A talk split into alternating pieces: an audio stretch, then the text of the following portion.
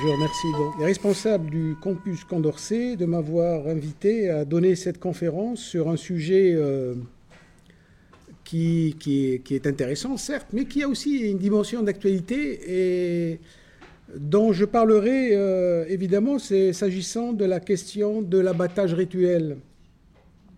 Puisque dans la tradition islamique, euh, euh, la, loi islamique ne distingue pas entre les interdits qui portent sur les espèces, par exemple les rats ou les, serpents, et les interdits qui portent sur les victimes, sur la façon de tuer. Alors, euh, tout d'abord, je dois dire que euh, l'alimentation occupe une place particulièrement importante dans euh, si vous voulez, dans les corpus littéraires euh, musulmans, aussi bien le Coran, euh, par exemple l'expression manger ou ne mangez pas dans le Coran est, récurrente, elle vient fréquemment. Hein. Mais surtout dans le hadith, dans ce qu'on appelle le hadith. Alors très rapidement, le hadith, c'est, ce sont les propos prêtés au prophète ou bien les récits qu'il concerne.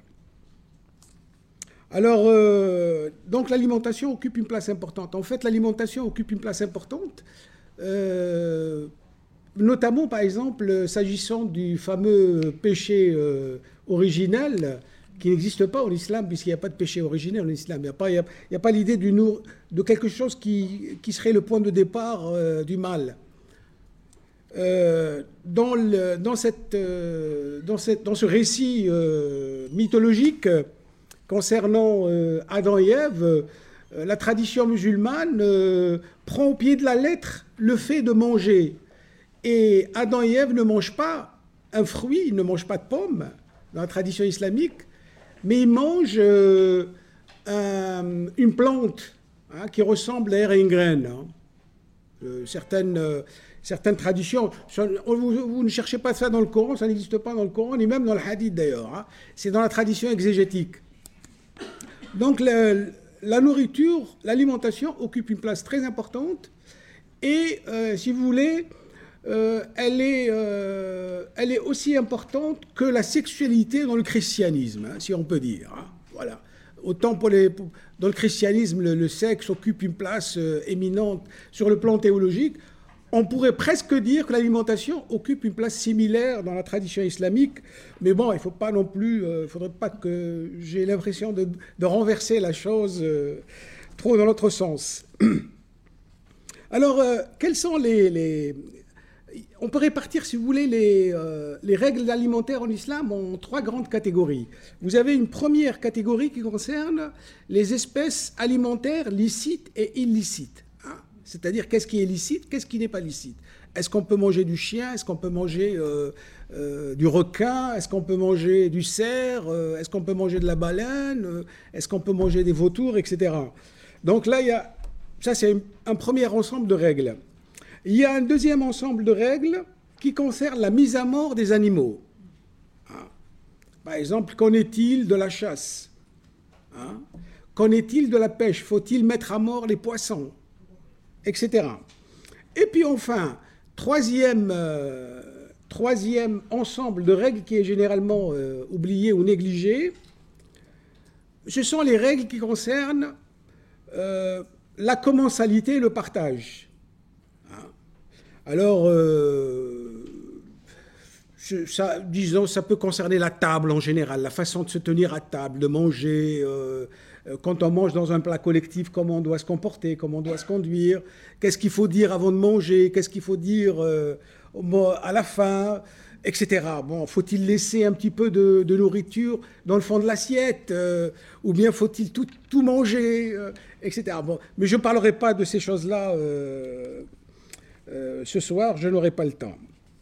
Alors, je dois dire qu'il y a un problème qui est est intéressant, qui a été en partie soulevé par euh, mon collègue Jean-Claude Schmitt, euh, c'est le, rapport entre l'islam et le judaïsme. Je dirais juste un mot au sujet d'une notion. Dans le judaïsme, les règles alimentaires sont souvent associées à la question de la pureté. Il n'en est pas de même en islam. Ça peut être associé, mais ce n'est pas vraiment essentiel. Donc, euh, il, faut écarter les deux problématiques interdit alimentaire et pureté. Bon, elles peuvent se rejoindre, mais elles sont souvent euh, séparées, elles sont souvent distinguées. Par exemple, il n'y a pas de règle concernant la cuisine, la façon de cuisiner, ni le mélange, par exemple, dans le judaïsme. Euh, il y a une règle selon laquelle on ne doit pas euh, mélanger la viande et le lait, par exemple, ou bien la viande et le beurre, je crois. Ah, voilà. Donc c'est une règle qui est totalement inconnue en islam.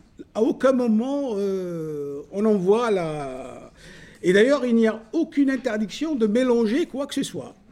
Hein. Sauf si l'on se place du point de vue euh, diététique. Diététique au sens ancien du mot, c'est-à-dire le régime alimentaire pour avoir une bonne santé. Alors effectivement, là, on peut trouver des choses qu'il ne faut pas associer. Par exemple, il y a une règle qu'on trouve dans les traités de médecine ou les traités de diététique, selon laquelle on ne doit pas associer certains poissons et les produits lactés. Ça donnerait une maladie ou des maladies euh, particulières. Bon, euh, j'ai fait l'expérience, ça donne aucune maladie. On peut associer les, produits lactés et le poisson. Alors, je vais commencer très rapidement par euh, vous présenter les textes, ou du moins quelques textes importants, parce que l'islam étant une religion, une religion de l'écrit, donc il faut commencer par là. Alors, euh, le Coran accorde une place assez importante aux interdits alimentaires, même s'il ne détaille pas tous les interdits alimentaires euh, qui sont propres à la tradition islamique. Alors, euh, il y a quatre versets importants, il y en a même cinq, un cinquième. Hein. Mais bon, le cinquième, je vais le mettre de côté, j'en parlerai à la fin. Euh, commençons par les quatre euh, importants. Alors, ces quatre versets disent à peu près tous la même chose. C'est la preuve que quand même, que le Coran se répète, disent à peu près la même chose, quatre fois de suite, dans quatre sourates. Les sourates, ce sont les chapitres du, Coran. Hein. Alors, euh, vous avez la sourate 2, il y a un verset, le numéro 173, qui dit Dieu vous a seulement interdit la bête morte, le sang, la viande de porc et toute victime sur laquelle on aura invoqué un autre nom que celui de Dieu. Mais quiconque est contraint à en manger sans être rebelle ni transgresseur, nul péché ne sera sur lui. Ce qui veut dire, j'explique cette dernière formule, ce qui veut dire que si vous êtes dans le besoin absolu, si c'est absolument nécessaire, vous pouvez manger tout ce qui est interdit, y compris du porc. Si par exemple vous devez mourir de faim, vous allez mourir de faim, vous, êtes, euh, vous vivez une situation exceptionnelle, eh bien il vous est permis de manger n'importe quoi, tout ce qui est possible. Même, disent, mais le Coran ne le dit pas, certains juristes disent même, même manger du cadavre humain. Alors, euh, mais ça c'est en cas d'extrême nécessité, c'est-à-dire qu'il faut sentir la mort venir. Hein. Alors, le verset le verset 3 de la sourate 5 dit Voici ce qui vous est interdit. La bête morte, vous reconnaissez hein, l'expression, c'est la même exactement. Le sang, la viande de porc, ce qui a été immolé à un autre que Dieu. Puis alors dans ce verset, il y a un petit développement supplémentaire. La bête étouffée, ou morte à la suite d'un coup, ou morte d'une chute, ou morte d'un coup de corne, ou celle qu'un fauve a dévorée sauf si vous avez eu le temps de l'égorger, ou celle qui a été immolée sur les pierres, c'est-à-dire celle qui a été immolée pour des idoles. Je reviendrai sur cette série de cas euh, morte étouffée, morte d'une chute, etc. J'en parlerai au moment de l'abattage rituel, hein, quand j'aborderai le cas de l'abattage rituel. Alors, euh, le, le, verset 145 de la Sourate 6 dit ceci Je ne trouve pas d'interdiction au sujet de la nourriture dans ce qui m'a été révélé, à part la bête morte, le sang répandu et la viande de porc, car c'est une souillure. C'est la seule fois où le Coran qualifie de souillure le porc. Et ce, qui, par perversité, a été sacrifié à un autre que Dieu. Enfin, Sourate 16, verset 115. Il vous a seulement interdit la bête morte, le sang, la viande de porc et toute victime sur laquelle on aura invoqué un autre nom que celui de Dieu. Voilà. J'abrège, enfin il y a aussi là le, cas exceptionnel. Euh, on est autorisé à manger ce qu'on ne peut pas manger en temps normal. Et enfin, j'en viens au verset que j'indiquais tout à l'heure, le verset que je n'ai pas noté ici en fait, que j'ai oublié, euh, le verset 5 de la sourate 5, qui dit il, vous est licite de manger la nourriture des gens du livre, comme il, comme il leur est licite de manger votre nourriture. Hein, voilà. Ce verset donc indique, c'est un verset extrêmement important. Pourquoi? Parce que les gens du livre, ce sont les chrétiens et les juifs. Sur cette base-là, un musulman doit pouvoir manger la, nourriture des chrétiens et des juifs. Alors, euh, j'aurai peut-être l'occasion d'en reparler au moment de l'abattage rituel, ce qui veut dire que du point de vue du Coran, il n'y a aucun interdit, hormis le porc, puisque le Coran interdit le porc, et le sang, hein, et les viandes sacrifiées aux idoles, eh bien, il n'est pas interdit à un musulman de manger de la nourriture d'un juif ou d'un chrétien. Voilà. Donc, y compris d'acheter chez un boucher chrétien ou juif. Je tiens à le dire, euh, bon, mais j'y reviendrai après. Alors, euh, concernant, concernant la sunna, ou ce qu'on appelle le hadith, je citerai un seul texte, parce qu'il me paraît, euh, il me paraît pas, il est fondamental, c'est un texte très très important, il est aussi important que les, que les versets que je viens de citer. C'est un propos qui est attribué au prophète, qui est, fait, qui est formulé sous l'énoncé d'une règle générale, universelle. Il vous est défendu de manger les animaux munis de crocs. En arabe, kullu dinab, tous les animaux qui portent des canines sont interdits à manger. Là, évidemment, c'est très facile à interpréter. Ça veut dire que tous les animaux qui mangent de la viande ceux qui portent des crocs, ils, portent des crocs, ils peuvent manger de la viande. Donc tous ceux qui mangent de la viande, les prédateurs, les carnassiers, sont interdits. Et alors il existe une deuxième version, parce que je, vous ai cité la première version, qui ne parle que des animaux munis de crocs. Or, les carnassiers ne se limitent pas aux animaux qui sont munis de crocs. Il y a également les animaux munis de cerfs, c'est-à-dire les rapaces et autres. Hein donc il y a une deuxième, une deuxième version qui dit vous interdit de manger les, animaux munis de crocs, donc les quadrupèdes carnassiers, mais également les rapaces, les oiseaux, les, animaux munis de cerfs, hein, en arabe dou mekhleb. Alors euh, voici donc le, ce hadith est très important parce qu'il permet, en fait, c'est le hadith qui permet de découper, de découper une grande partie du règne animal en deux catégories. Hein ceux qui mangent de la viande et ceux qui n'en mangent pas. Donc ceux qui mangent de la viande sont a priori tous interdits. Les animaux licites font partie uniquement du second groupe, ceux qui ne mangent pas de la viande. Ceux qui ne mangent pas de la viande ne sont pas tous licites, mais une, partie d'entre eux sont licites.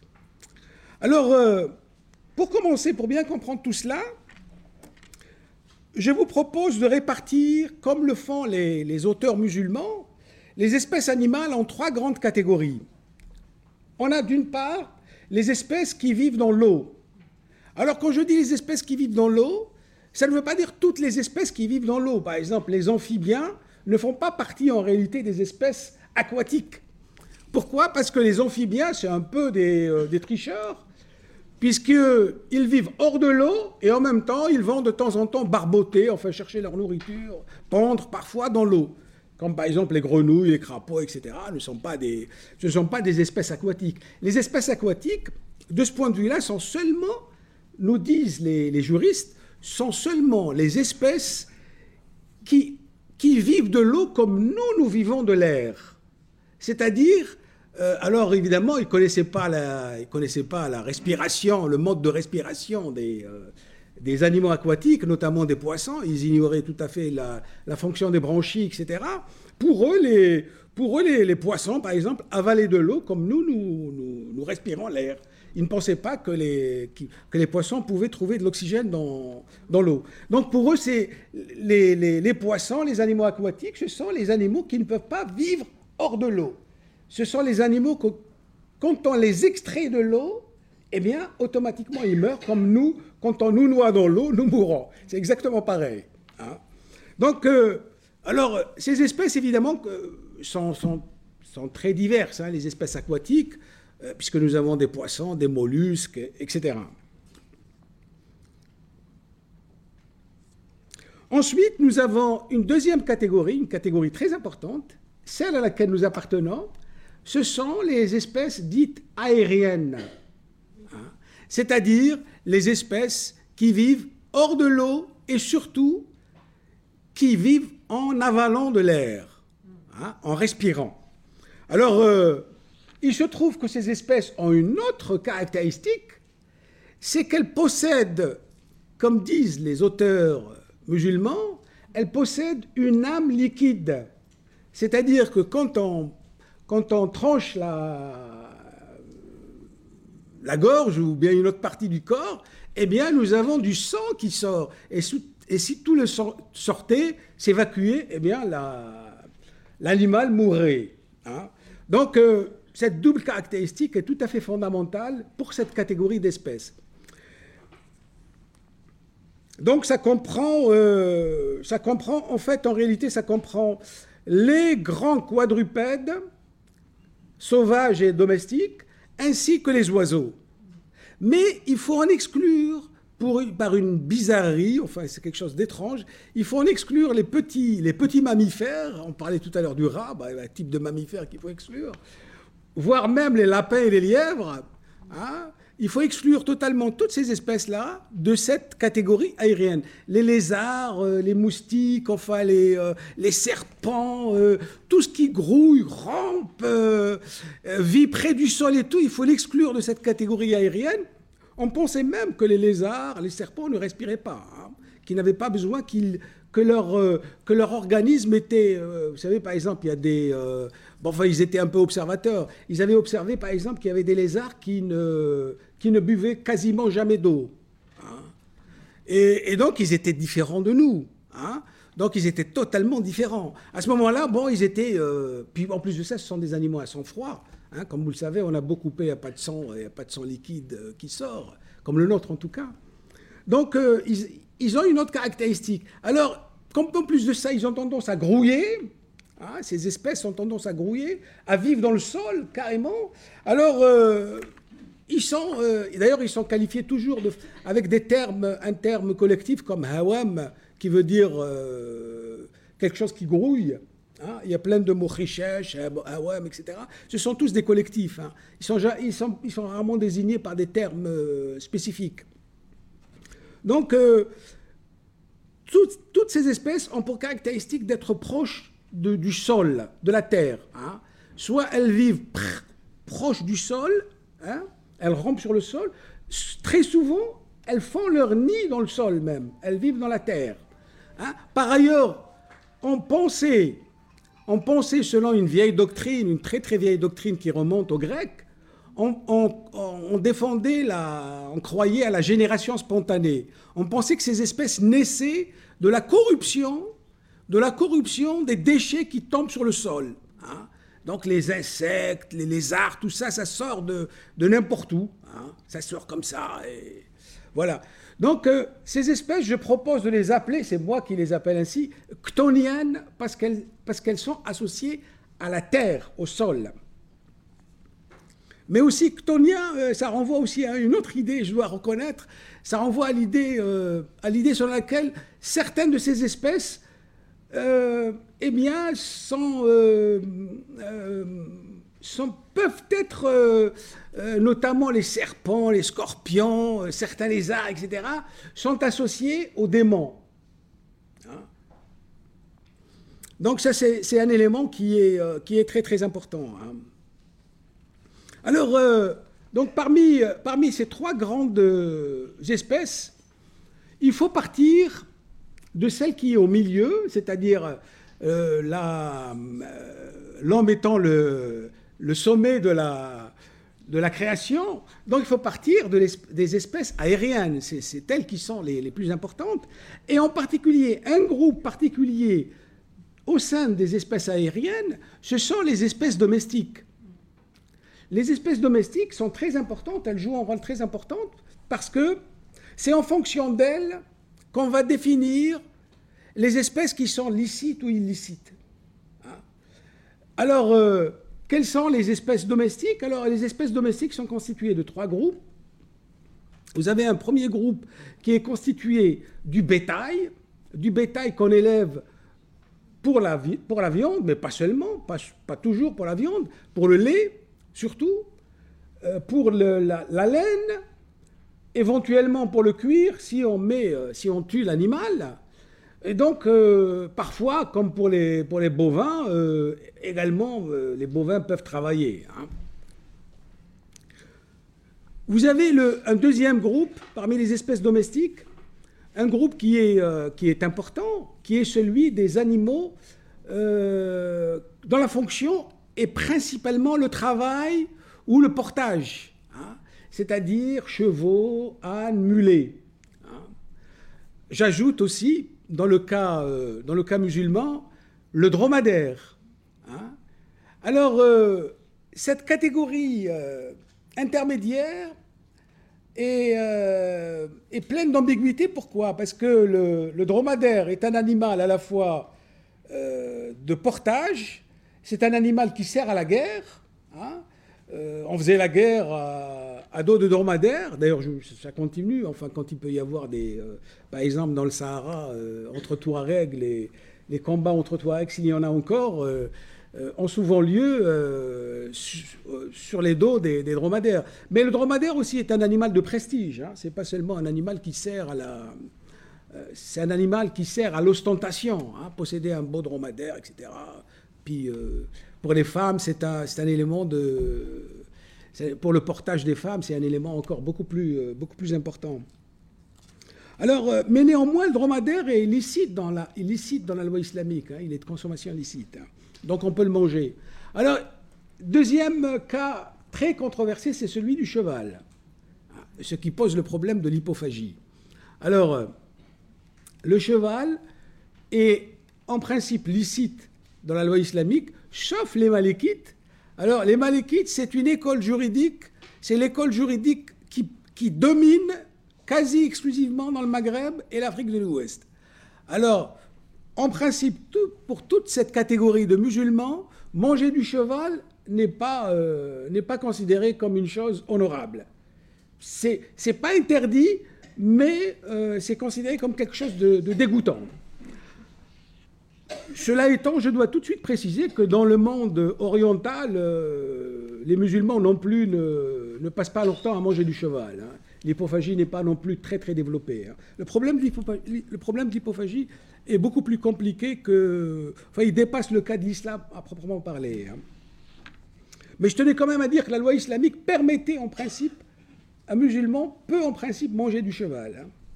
Et puis enfin, le troisième groupe, le dernier groupe, c'est le groupe euh, des, carnassiers, des carnassiers domestiques, il y en a, le chien, le chat et les oiseaux de proie. Hein, puisque les musulmans, euh, les anciennes populations du Moyen-Orient euh, pratiquaient la chasse avec les, rapaces, notamment dans la péninsule arabique, la pratique qui était courante, c'était le, recours à l'autour. Pas le faucon, hein, l'autour. Alors, euh, si, vous voyez ces trois catégories que je viens de distinguer, la première est totalement licite, la seconde, certaines espèces sont licites, les autres sont illicites. L'âne, il n'est pas question d'en manger. Euh, le mulet non plus, hein, puisque c'est un mélange d'âne et de cheval. Alors, il n'est pas question d'en manger. Puis vous avez la dernière catégorie qui est totalement prohibée. Eh bien, si vous avez affaire à une espèce qui n'est pas domestique, c'est très simple. À laquelle de ces trois catégories ressemble-t-elle? Si elle, par exemple, un mouflant, un cerf, eh bien, il ressemble au premier groupe. Donc, il est mangeable, on peut le manger. Euh, si vous avez affaire à, je ne sais pas, je prends un exemple, le zèbre, par exemple. Le zèbre, on aurait tendance à le rapprocher de l'âne ou, euh, si on veut, ça dépend. Hein. si on veut le rapprocher du cheval, on pourrait le manger. Mais si on le rapproche de l'âne, il ne faudrait pas le manger.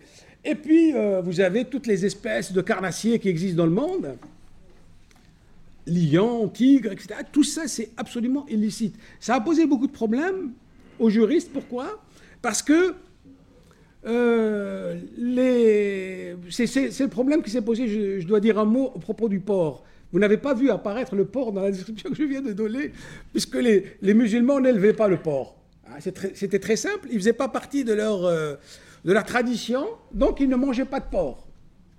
Et d'ailleurs, il semble, le, mot qui désigne le porc, le mot qui désigne le porc, et c'est le mot qui désigne à la fois le porc domestique et le porc sauvage le sanglier. Il n'y a, pas de, a pas deux mots différents. Hein. Comme en français, vous avez porc et sanglier. Hein. Il n'y a pas deux mots différents. Il y a un seul mot pour désigner les deux espèces. Euh, donc, ce qui semble euh, euh, renforcer l'idée sur laquelle je parle là des Arabes avant l'islam, que les Arabes ne mangeaient pas de porc. Mais bon, il y a depuis quelques années, euh, il y a une nouvelle pratique euh, en archéologie qui s'est développée, qui, rencontre un succès fou.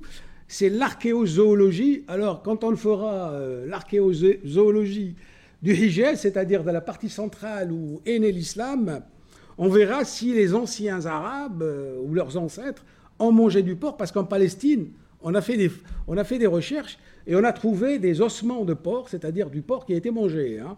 Donc les, premiers habitants de la Palestine mangeaient du porc. Hein. Euh, les ancêtres des Hébreux, si vous voulez, mangeaient du porc. Alors euh, le porc, comment, euh, comment son interdiction est-elle expliquée Est-elle justifiée? Eh bien, elle est justifiée par rapport à la tradition que je vous ai citée tout à l'heure. Tous les animaux munis de crocs sont illicites.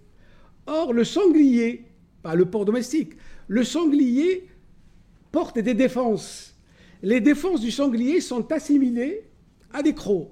Par conséquent, voilà l'explication hein, que donne. Euh, évidemment, c'est une interprétation. Hein.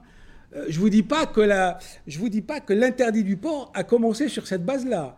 Les juristes musulmans, quand ils ont cherché à comprendre, à donner une explication de l'interdit du porc, ils l'ont notamment justifié de cette façon-là. Pas seulement, mais mais en partie de cette façon-là, parce qu'il y a d'autres éléments qui, euh, qui entrent en ligne de compte sur lesquels je ne peux pas malheureusement euh, m'étendre.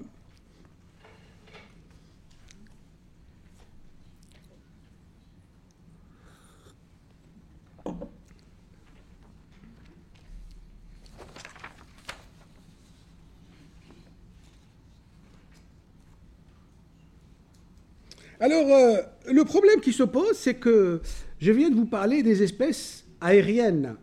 Donc, les espèces aériennes, vous connaissez le principe pour, euh, savoir quelles sont les espèces qui sont illicites, quelles sont les espèces qui sont illicites.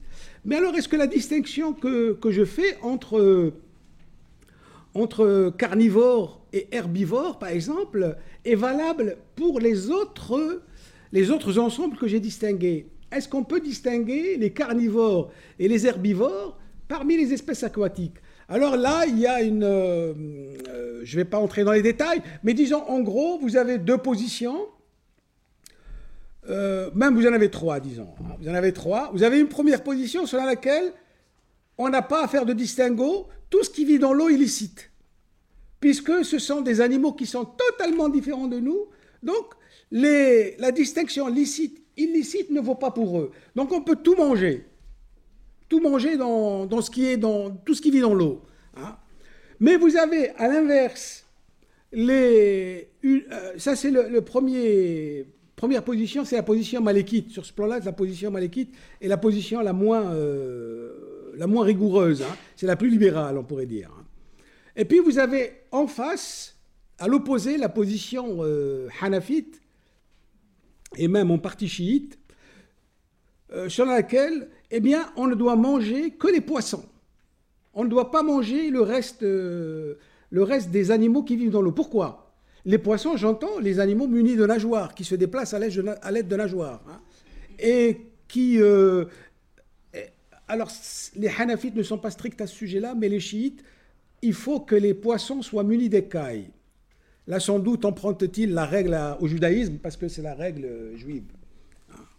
Alors il y a eu une polémique euh, il, y a, plusieurs années au sujet du, euh, euh, de l'esturgeon, puisqu'il l'esturgeon est élevé en, Iran. Et alors l'esturgeon ne porte pas n'a pas d'écailles. Mais on a il y a eu une grosse polémique, une controverse, et grâce à Dieu, si, on peut dire, l'économie de, l'esturgeon a été sauvée en Iran parce qu'on a trouvé, euh, vers la nageoire caudale, on a trouvé quelques petites écailles. Donc, ce qui a permis de pratiquer, de continuer à pratiquer l'élevage de l'esturgeon avec surtout la récolte des œufs hein, pour faire le caviar. Donc, euh, alors, euh, en principe, les, Hanafites, par exemple les Turcs, les Turcs sont Hanafites. Hein. Les Hanafites ne mangent pas, en principe, ils ne mangent pas de crevettes, de fruits de mer, etc. Alors évidemment, les Turcs modernes ne respectent pas ce type d'interdit, mais j'ai pu vérifier que dans dans l'intérieur, par exemple, de la Turquie, les gens, effectivement, ne mangent pas ce genre de choses. Mais je dois dire qu'il faut prendre ça avec prudence parce que euh, même en pays maléquite, euh, les paysans ne, connaissant pas les fruits de mer ne les mangent pas non plus. donc, euh, donc c'est pas certain que ce soit une question de respect de l'interdit. Hein. Alors, donc, vous avez cette position extrême, et puis vous avez une position intermédiaire, bon, qui consiste à dire, on va distinguer. Je dois quand même expliquer quelque chose. Pourquoi ils ne mangent pas? Pourquoi les Hanafites et les, et les chiites ne mangent pas les, les fruits de mer, etc. Parce que pour eux, c'est la continuation de ces espèces euh, qui grouillent, qui rampent, etc., dans l'eau. Ben oui, parce qu'en vérité, entre les, crevisses et la blatte, la blatte qui vit sur le sol et les crevisses qui, qui vivent au fond de la mer, c'est la même chose. Donc, euh, pourquoi ne pas manger la blatte dehors et la manger dans l'eau? Donc, il faut rien manger. c'est répugnant. Ces animaux sont répugnants, les deux. Donc, c'est sur cette base hein, qu'ils... Euh, et puis vous avez une position qui essaye de concilier les deux, euh, les deux doctrines en, distinguant. Alors, parfois on a essayé d'introduire, euh, d'introduire le distinguo entre carnivore et non carnivore, mais le poisson, c'est difficile de dire qu'un poisson n'est pas carnivore, puisque les petits sont mangés par les gros. Alors, c'est très difficile. La notion de carnivore n'a pas de sens pour le poisson, si je puis dire. Alors, euh, le troisième ensemble, l'ensemble donc des, animaux euh, les espèces ctoniennes. Alors là, euh, euh, ça peut surprendre, mais par exemple, les, anciens, Arabes, les premiers musulmans, ne mangeaient pas, par exemple, le lièvre, ou, ils ne distinguaient pas, d'ailleurs, c'est le même cas que pour le, que pour le cochon, ils ne distinguaient pas le lièvre du lapin. Il n'y avait pas de lapin domestique. Hein. Ils ne connaissaient que le lièvre. D'ailleurs, en arabe classique, il n'y a qu'un seul mot, arnab, pour dire lièvre et lapin. Hein? Euh, au Maghreb, on a emprunté un terme latin, d'origine latine, passant par l'espagnol, pour dire euh, lapin. Hein. Donc, euh, c'est pas du tout, c'est un mot qui n'est pas arabe du tout, qui n'a rien à voir avec l'arabe.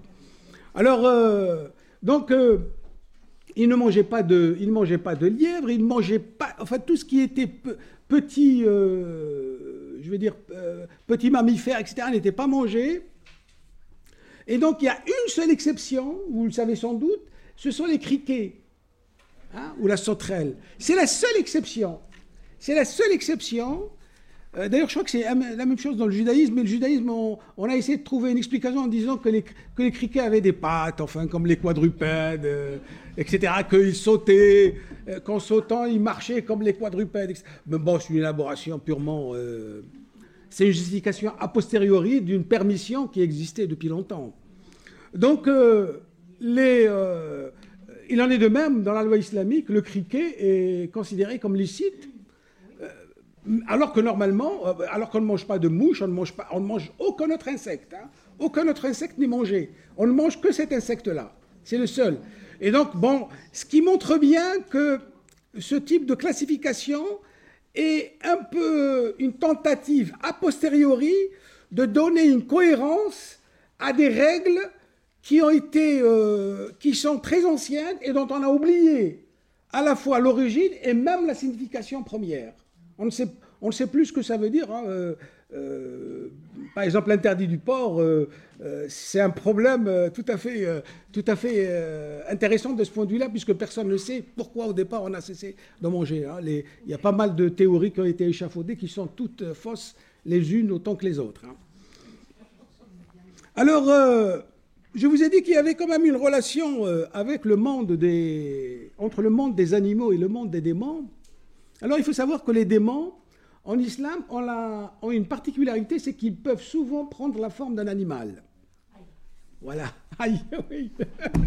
Et les, animaux, les animaux ont une relation particulière avec les démons parce que, alors le démon en, en théologie musulmane, c'est un être euh, subtil, c'est-à-dire subtil, fin, transparent. On ne le voit pas. Hein. On ne le voit pas. Il est tellement fin qu'on ne peut pas le voir, qu'on ne peut pas le percevoir. Pourtant, mais c'est un être matériel, tout à fait matériel. Hein. Il n'est pas, euh, pas immatériel. Hein. Alors, euh, pourtant, certains animaux ont la faculté, ont la faculté de voir les démons. C'est le cas notamment du chien. Le chien est un animal qui est capable. Alors, quand le chien se met à aboyer sans raison, hein, ça arrive, ça, le chien qui se met à aboyer. Eh ben, la selon la tradition musulmane, c'est parce qu'il a vu un démon qui se met à aboyer. parce qu'habituellement, quand il voit des hommes arriver, il aboie. Hein. Donc, s'il aboie, c'est qu'il y a une raison, et ça ne peut être que parce qu'il a vu quelque chose que nous, nous ne sommes pas capables de voir. Euh, il en est de même de l'âne qui se met à hennir sans raison. Hein. C'est parce qu'il a vu un démon. Hein. Donc voilà deux, espèces déjà qui sont associées au monde démoniaque. Alors le chat, lui, le chat a un statut, euh, un statut tout, à fait, euh, tout à fait à part. Hein. Alors, euh, j'ai cité ici les, espèces qui sont associées aux démons. Il y a d'autres espèces qui sont associées aux démons. Certains serpents, par exemple. certains lézards, pas tous. Hein. Il y a un lézard, par exemple, j'ai oublié son nom, je ne sais plus comment il s'appelle, le gecko. Hein. c'est un petit lézard, c'est un tout petit lézard qui vit d'ailleurs, qui vit dans les maisons. Hein. Euh, il a des pattes, je crois, en forme de, trèfle. Il a des pattes en forme de trèfle et donc ça lui permet de courir. il a des ventouses qui lui permettent de tenir. Alors, ce, lézard qui est tout à fait inoffensif, qui est tout à fait inoffensif, est considéré comme un comme un quasi-démon, j'ose pas dire un démon. Pourquoi? Parce qu'il y, y, a un récit, un récit légendaire à son propos, Dieu a... Euh, pas, euh, pas, Dieu, non. Quand euh, on a soumis, on a soumis, je ne sais plus quel, horrible personnage, a soumis Abraham à l'épreuve du feu, il voulait le, faire cuire. Alors toutes les, les, anges, toutes les espèces animales ont essayé de protéger Abraham du feu. Il n'y a que ce lézard-là qui soufflait, qui soufflait sur le feu pour, le, pour l'attiser.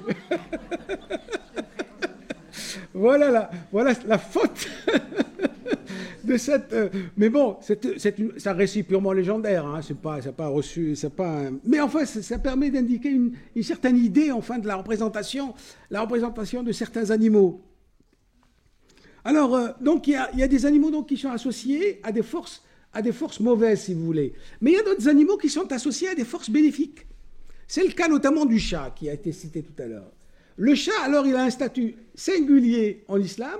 D'ailleurs, vous pouvez l'observer en allant dans les pays musulmans. il est rare que vous trouviez des chiens dans les, maisons. Hein. les musulmans, il est rare qu'ils acceptent les chiens dans leurs maisons, même quand ils sont laïcisés. Hein. Ils n'acceptent pas le chien, ils ne le supportent pas tellement. Par contre, le chat les dérange beaucoup moins. Je ne veux pas dire que les chats ne sont pas traités non plus comme des, rois, mais enfin, euh, euh, disons qu'ils sont moins, ils sont moins méprisés, ils sont moins méprisés que les, euh, que les, que les chiens.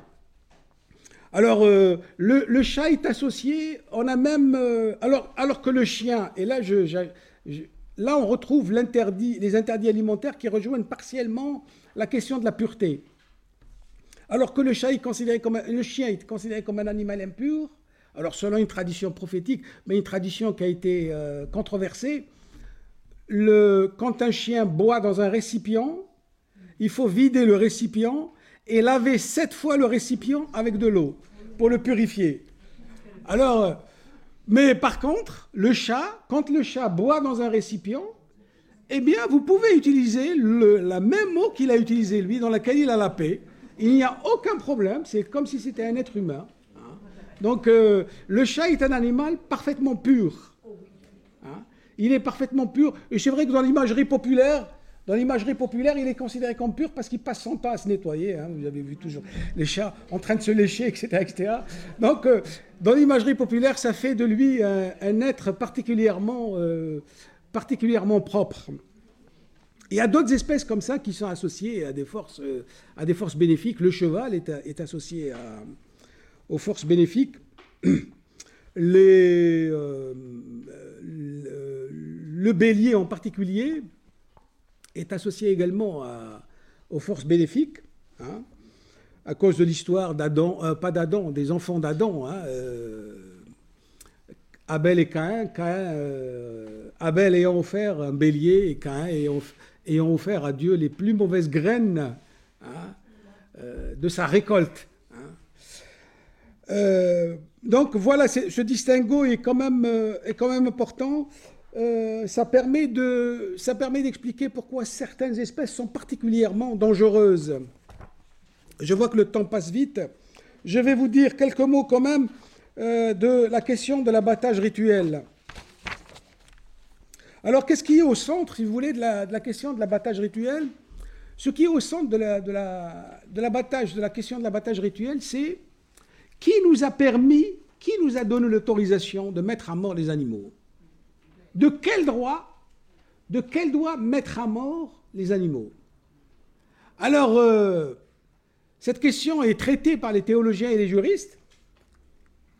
Certains théologiens ont dit, ou disons la plupart des théologiens ont dit, c'est Dieu qui nous a donné la permission, à titre exceptionnel, de tuer les animaux, soit pour accomplir des sacrifices, soit pour manger de la viande. Mais certains, alors certains théologiens disent, Dieu de toutes les façons leur donnera tous les, animaux qui, auront été tués par les hommes, Dieu leur donnera une compensation après leur mort. Pourquoi? Parce que Dieu ne peut pas accepter qu'un être vivant puisse souffrir sans qu'il reçoive, sans raison, sans raison, j'insiste, puisse souffrir sans raison. Si vous souffrez avec raison, c'est-à-dire un criminel et euh, par exemple fouetté ou bien exécuté, ben, il, reçoit la récompense de sa faute. Mais quelqu'un qui n'a pas commis un délit, qui n'a pas commis une faute, et qui souffre quand même, qui est tué, qui, est mis à mort comme un animal, eh bien, Dieu est tenu de lui donner une compensation après la mort. Mais ce qu'il faut considérer surtout, c'est que les règles de la mise à mort sont liées à cette question. Seul Dieu donne l'autorisation, la permission aux hommes de tuer. Alors, euh, pour les musulmans, pour la loi islamique, Dieu a donné la, le vrai Dieu, le vrai Dieu, a donné l'autorisation aux juifs, aux chrétiens, aux musulmans. Mais les autres n'ont pas reçu d'autorisation. C'est pour ça que l'autorisation qu'ils se donnent, qu'ils s'attribuent, ou que leur faux Dieu leur attribue, n'a pas de valeur. C'est pour ça qu'ils ne peuvent pas, que les musulmans ne peuvent pas manger, ne doivent pas manger d'autres viandes que celles des chrétiens, des juifs et d'autres musulmans. Hein. Ce n'est pas vrai des chiites. Les chiites ne mangent pas de viande des chrétiens ni des, juifs. Hein. Dans le chiisme, la, règle est appliquée de façon beaucoup plus, beaucoup plus drastique. Alors donc, donc il y a cette question de, il y a cette question, si vous voulez, de, de permission, d'autorisation. Donc, peu importe la, en réalité, en réalité, peu importe le procédé de la mise à mort, ce qui compte, c'est cela. C'est ça le fondement, si vous voulez, le fondement principal. À partir de là, il est question de la souffrance de l'animal. Quel est le procédé qui fait le moins souffrir l'animal? Alors on considère que le procédé qui consiste à qui fait le moins souffrir l'animal, c'est lui trancher la gorge de telle façon Pardonnez-moi, je suis obligé de décrire les choses réellement. Hein. lui trancher la gorge de telle façon à lui trancher les deux veines ou les deux artères carotides, plus l'œsophage, plus la trachée artère en même temps, à l'aide d'un instrument, d'un instrument qui soit particulièrement tranchant. Il est formellement prohibé de couper la tête, de, pratiquer par exemple la décapitation c'est interdit, de la même façon que couper, euh, lui trancher la gorge par la nuque. Alors là, c'est complètement, euh, la bête et la victime est illicite. de la même façon, lui, lui, tordre le cou, lui tirer la... comme j'ai vu on voit dans un film... dans un film euh, un film de Louis Malle, je crois, c'est Louis Malle, je crois, sur euh, ce jeune homme qui, sert la Gestapo, je ne sais plus comment il s'appelle ce film. La Lucien, voilà. Tout à fait au début du film, on le voit en train de tuer des, euh, de tuer des bêtes et il tue de façon sauvage. Hein. Il les cogne contre le sol comme ça jusqu'à ce que la mort vienne. Alors donc ça, c'est des méthodes qui sont considérées comme tout à fait particulièrement particulièrement euh, inacceptable. Alors, euh, donc, on considère donc que la mort la, la, plus, la moins douloureuse, pas la plus douce, la moins douloureuse, c'est celle qui consiste donc à trancher la gorge. Alors, euh, vous avez à côté de ça des règles du genre, il ne faut pas abattre un animal devant un autre animal, ce qui suppose qu'on comprenait, enfin qu'on admettait que l'animal pouvait se représenter la souffrance d'un congénère. Hein. Par ailleurs, il est défendu, mais ça se pratiquait, c'est pour ça que c'est défendu d'ailleurs, de traîner l'animal vers l'abattoir, enfin, pratiquer toutes sortes de... Euh, toutes sortes de pratiques de ce type-là étaient, étaient, considérées comme euh, pas bonnes. Alors, euh, donc je disais, donc il y a, cette histoire de souffrance, il y a ensuite l'autorisation de tuer. Alors, je vous ai cité tout à l'heure ce verset qui parlait de la bête étouffée, etc., euh, etc., Donc le problème, il y a quand même ce que ne dit pas très très bien la loi islamique, mais ce qui est présupposé, c'est quand même qu'il faut verser le sang. Il faut que, il faut que le corps, il faut que le corps soit vidé de l'âme, de l'âme animale qui est censée résider dans le sang. C'est pour ça qu'il faut vider le sang. Il ne faut pas le vider totalement, mais en fait, il faut le vider en partie. Ce n'est pas comme dans le judaïsme. Dans le judaïsme, il faut que la bête soit totalement saignée, c'est-à-dire qu'il n'y ait plus de, traces de sang. Tandis qu'en islam, non, ça va. Euh, il suffit que la mort, se manifeste pour que la victime devienne, euh, devienne licite. On n'a pas besoin de la, de la vider de son sang. Alors, euh,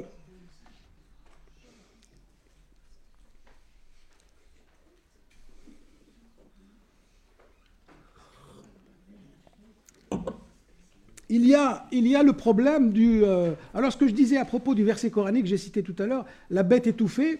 Alors la bête étouffée, évidemment, c'est euh, la bête qui n'a pas été égorgée, hein, euh, ou la bête qui meurt d'une chute, etc., etc. Mais en réalité, la loi islamique est assez libérale. Pourquoi? Parce que on dit, si jamais une bête tombe dans un puits, si jamais une bête tombe dans un puits, et que le puits est tellement profond que personne ne peut descendre à temps pour la mettre à mort, eh bien, est-ce qu'on va, est-ce que ça va être une perte, une pure perte pour le propriétaire? Eh bien non, on va considérer qu'il peut la tuer. Par exemple, il, veut peut la tuer en lui enfonçant un pieu ou en lançant une flèche, ou même en lui tirant dessus, hein, s'il possède un fusil. Il lui tire dessus comme si c'était une bête euh, de proie, comme si c'était un gibier. Et donc il la met à mort de cette façon-là. Et bon, de cette façon-là, elle est licite, elle est parfaitement licite. De, la même façon, j'en profite pour le dire, euh, j'entends souvent dire comme ça euh, que, les, que les bêtes de proie ne sont pas licites, euh, ne sont licites que si elles sont égorgées. C'est absolument faux. Un chasseur a le droit d'abattre ses proies à l'aide d'une arme, pourvu que cette arme entraîne une blessure sanglante. Et quel que soit l'endroit du corps de la blessure sanglante. Hein.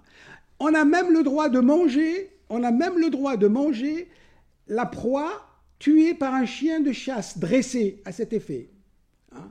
Pourvu que le protocole, parce qu'il y a un protocole assez, euh, assez contraignant hein, pour la chasse, pourvu que le protocole soit, euh, soit respecté, à ce moment-là, le, le, chien tue la, tue la proie, euh, eh bien, avec ses crocs, donc c'est une blessure, il lui, inflige une blessure sanglante, et donc il la rapporte à son maître, et là, le maître peut la manger sans problème. Hein.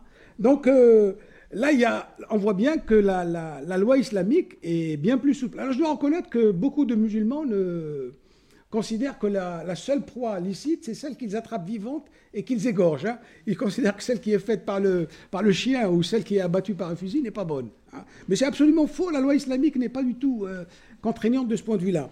Alors, euh, je termine avec la, question que je vous ai promise, c'est celle de la, des, des non-musulmans. Est-ce qu'un musulman peut manger, peut manger euh, la, la victime d'un chrétien ou d'un juif Eh bien oui, donc je vous ai cité le verset, le verset 5 de la Sourate 5.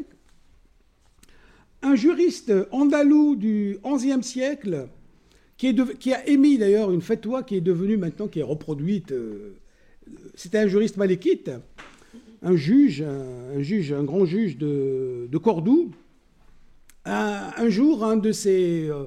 Un de ses fidèles lui a posé la question, il lui a dit, euh, si jamais un de mes voisins chrétiens m'invite à manger chez lui, est-ce que je peux aller manger chez lui? Est-ce que j'ai le droit de manger? Eh bien, il lui dit, oui, tu as le droit de manger chez lui. Lui dit, mais il ne tue pas, il ne tue pas, il n'égorge pas comme nous. Par exemple, ils peuvent étrangler la, tordre le cou du, euh, du poulet.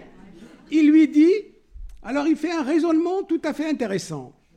Il lui dit, Dieu nous a dit dans le Coran que la nourriture des chrétiens et des juifs est illicite. Déjà, c'est un point de départ.